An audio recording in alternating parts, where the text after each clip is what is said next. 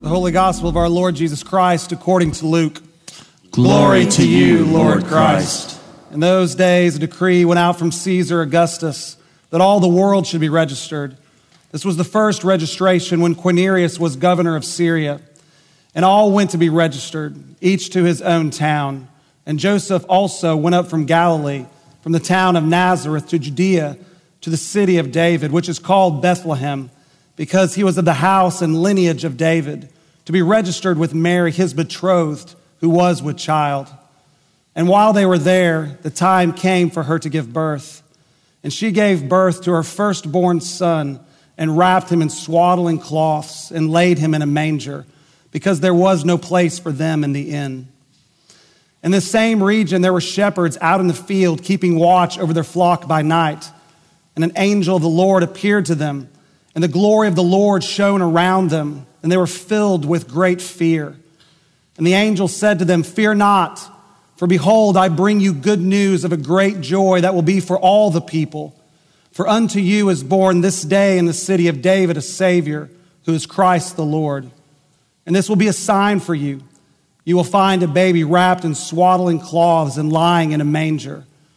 And suddenly there was with the angel a multitude of the heavenly host praising God and saying, Glory to God in the highest, and on earth peace among those with whom he is pleased. The gospel of the Lord. Praise be to you, Lord Christ.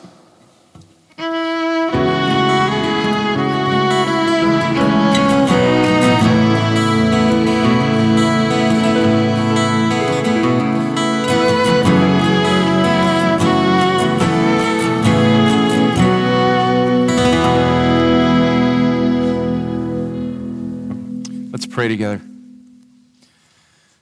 Father, your word is a lamp unto our feet and a light unto our path. And so we pray, give us eyes to see, give us ears to hear, give us a heart to follow you. We ask in the name of Christ. Amen. Uh, we're glad that you're here with us tonight for our midnight Eucharist service that celebrates in real time, as it were, the birth of Jesus Christ. And I, would assume that if you're here, it's likely because you know this service is distinctively different from our earlier Christmas Eve services. They're arranged differently. All the earlier services actually take the form of lessons and carols. It's a back and forth reading and then singing and then reading and then singing with more reading and more singing and more reading and more singing back and forth that displays the events surrounding the birth of Jesus Christ. I wonder, do you know what first made lessons and carols famous? Maybe you do. It's a festival of nine lessons and carols by the boys' choir at King's College in Cambridge. There's only 16 boys who are a part of that choir. And as part of their education, they're all musically and chorally trained. If you've heard them, you know it's beautiful. The, the festival of nine lessons and carols was first performed at that school in 1918. It's a long time ago. And then, 10 years later, in 1928, it was first broadcast. A Christmas Eve tradition had begun, and little did they know that the broadcast would be seen worldwide by millions in our present day. In 2018, at their 100 year anniversary, the New York Times wrote an article about it, and they mentioned that there were over 370 million people who tuned in to listen to those 16 boys sing as scripture was read, and then the boys would sing and scripture was read. I'm curious, did, did any of you tune in earlier this morning to hear it? I see a single hand, maybe two in the crowd. Maybe I should have expected that. You're not here because you like lessons and carols. You're here because you wanted to come to the Eucharist service. So perhaps that's why. I'm not a night owl myself, but I do especially enjoy celebrating the Eucharist on Christmas Eve. Uh, if you've tuned into this, I want to mention something about it. You'll notice that the, the readings are the same every single year. But what's not the same necessarily are the carols. They're similar, but they're not always the same. However, the first one always is the same. It's once in David's royal city. And every year, the first verse begins with a solo from one of the 16 boys. Now, we would assume that the director would likely choose the most gifted chorister to sing the solo. That's not what happens. The director chooses the soloist minutes before the performance begins. Can you imagine being a prepubescent, pubescent teenage boy who has the finger pointed at him just a few minutes before the show starts? I can't imagine what that would be like. The boy who sings the opening solo literally finds out minutes before the performance begins. Can, can you imagine if we treated our church services that way? If all the pastors met in the back of the narthex with, with Tim and we huddled around to divvy out duties, and five minutes before we processed in, he just pointed at one of us and said, You're preaching. I would quit my job. but that's what happens. It's a fascinating tradition, isn't it? What do you think it says what do you think it communicates? What, what does it say about the, the chosen one? In that extraordinary moment, he's, he's both very special and yet exactly the same. He, he's both highly exalted and yet he's ordinary and common with all the other boys. So, so, what makes him the chosen one special, and perhaps why the tradition exists at all, the last minute selection, is that it shows while he may be special, he shares everything in common with those that he represents. In some ways, that's true of Jesus Christ. At Christmas time, we celebrate the incarnation that God took on flesh and dwelt among us, and we've seen his glory through his Son. And what a special child is born to us this day unlike any other, and therefore born in the most unique of ways. And yet we can't forget that the incarnation is filled with condescension. It's first and foremost about God coming down. And not just coming down, but coming down to us. In this special child, his only begotten son. And yet, there's something about the way Jesus came and the way that Jesus lived that tells us that he shares everything in common with those he intends to represent. He's the Son of God, but he is also the Son of Man. We see this condescension, this commonness about him in this extraordinary night's events, don't we? I would like to mention it in three ways. First, the birth itself, then the messengers, and finally the message. So, first, the birth. Uh, at the beginning of our narrative, if you look there, you'll see that Caesar calls for a census. It's likely to raise revenue through taxes, given the text tells us that all the world is heading back to their hometowns to be registered. It's, it's Caesar's way of eliminating tax evasion. Okay, and this is the Caesar who was the first emperor of the Roman Empire, the grandnephew and adopted son of Julius Caesar. He was sometimes acknowledged with an epigraph, and it would read, the Son of God, Emperor of land and sea, the benefactor and savior of the whole world.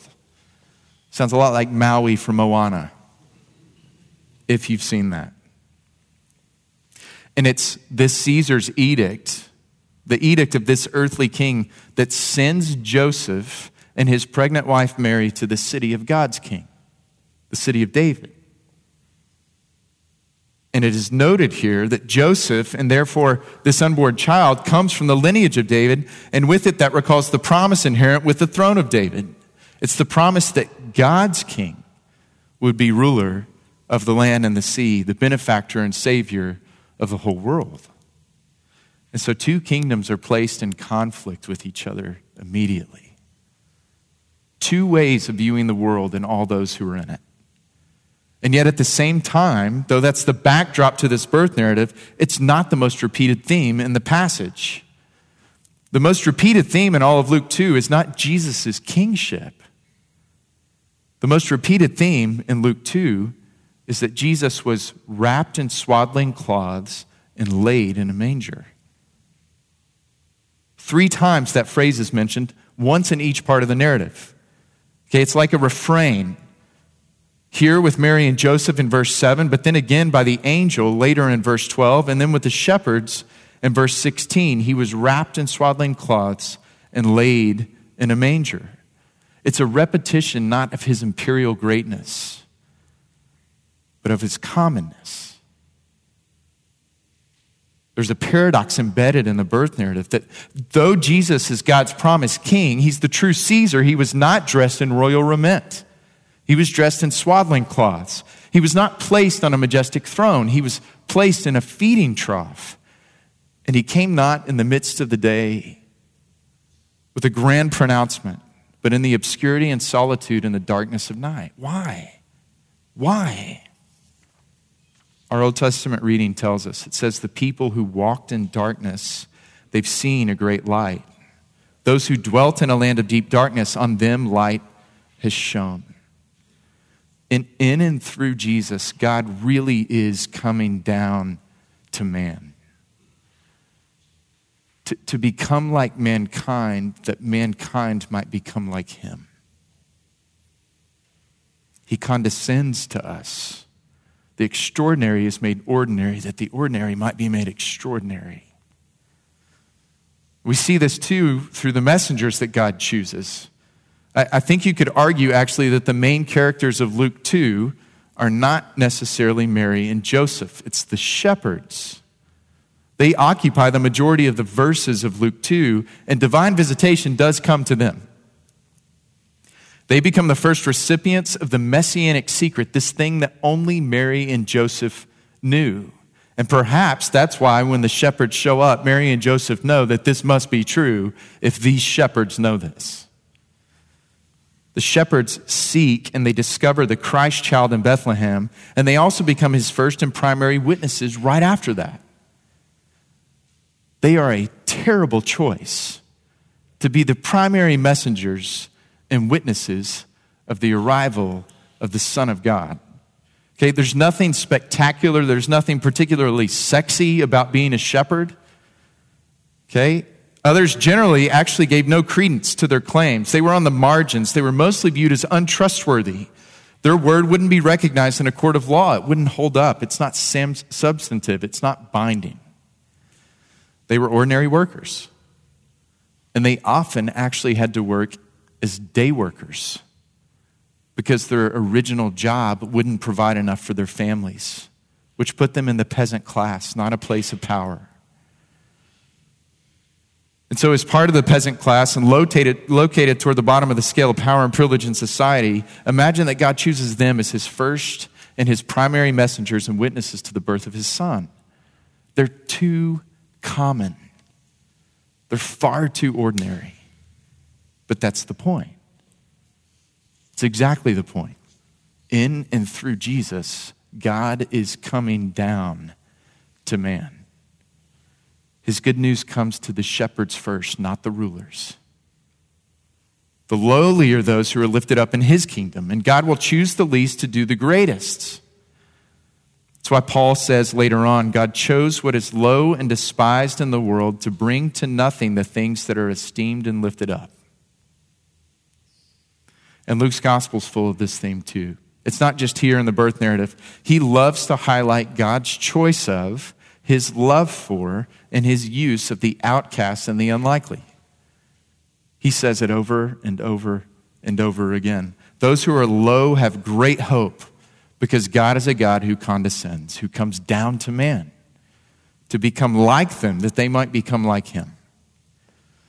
And this is shown not only through the, the birth itself and not only through the messengers, but finally through the message. If you look, starting in verse 10, this is the angelic birth announcement of Jesus. And the angels said to the shepherds, Fear not, for behold, I bring you good news of great joy that will be for all the people. For unto you is born this day in the city of David a Savior, who is Christ the Lord. And this will be a sign for you. You will find a baby wrapped in swaddling cloths and lying in a manger. Now, besides the nature of this, this Christ child being displayed, that he is the Savior who is Messiah, who is King, he's the Savior, Messiah, King. There, there's something else really peculiar about this birth announcement. Did you notice it? I, I don't know if you've seen a birth announcement uh, recently, but they typically share some similar components. Okay, at first, you try to find the cutest and cleanest post birth picture you can find of the newborn baby. And if this newborn baby has older siblings, you try to find a picture of clean newborn baby being held and kissed by older siblings. That's the ideal. So that's, that's the first thing, okay? The second thing is you reveal the baby's full name. It's news, but not just the full name. Along with it, uh, whether it's a boy or girl, the date of the birth, their weight, their length, the place of birth. It essentially becomes the child's first resume. But whether at the beginning or end, this is what's peculiar. A normal birth announcement, it, it somehow mentions this born to with the parents' names. Why? Because it's unbelievably important to know to whom this child belongs. That's not what we receive here in this birth announcement. There's, there's no mention of Joseph and Mary. Instead, the announcement says, Born this day to you. Not born this day to Mary and Joseph, born this day to you, as if this child ultimately belongs to these shepherds and by connection with them to us. That, that Jesus' great appearing is intended to be as much a gift to us as it was to Mary and Joseph. The text says that this good news of great joy really is for all people. And you know what? The more we understand the, the to you-ness of this Christ child and his coming, the more we will find God really has come down to me. A pastor and theologian Sinclair Ferguson says this about the passage. He says, The difference between understanding Christmas and rejoicing in it, and on the other hand, allowing it to pass you by, lies in the phrase, born this day to you. His birth announcement is made to you, that you might know this salvation is to you. And this child is God's inexpressible gift sent to be given to you. And when that to you becomes to me, born this day to me, born this day to me, that's when the reality of Christmas will overwhelm you in your present circumstances, whatever they may be born to you this day is Jesus, who is the Christ. He and his reign are intended to be known on that personal of a level, on a me level.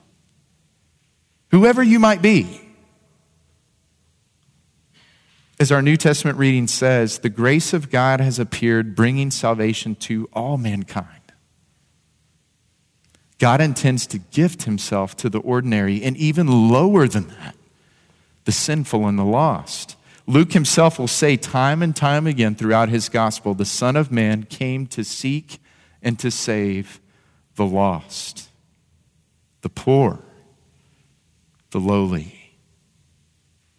And this is really good news. It's really great news for you. Because whatever kind of you that you are, he condescends to come to you. Your station in life, He was born unto you to become what you are, that you might become what He is. In and through Jesus, God really is coming down to you. And so on this Christmas Eve and, and for this particular service that we have, we find it quite appropriate as we celebrate the moment of his birth to celebrate the feast of his death it was also intended for you. And we find this to be true that the, manner of his death was just as the manner of his birth. It's filled with willful condescension. Please don't hear me wrong. It was an extraordinary death, just as it was an extraordinary birth. And at the same time, it was so unspeakably common, even base he was sharing everything in common with those he died to represent. It says that God made him who knew no sin to be sin on our behalf, that we might become the righteousness of God in him. And so we respond appropriately at his birth to feast on his death. Who are we really but shepherds ourselves, anyways? It's a fascinating reality when you come to grips with it. We're unworthy but chosen messengers, and we're called to follow the pattern of his condescension. Perhaps growing in our love, our concern, our care for those that the world might not even look at, might forget, potentially even abuse. God exalts those who are humble, and he humbles those who are exalted. I invite you on the eve of his birth, let him be born unto you, and then follow his path. In the name of God, the Father, the Son, and the Holy Spirit. Amen. Father, we come thankful in our hearts that you came down to us so that we might rise up to where you are. We pray in this holy night that we would consider the to you ness of the good news and that we might rejoice just as the shepherds. Lead us now to your table and let us rejoice even now. In Christ's name, amen.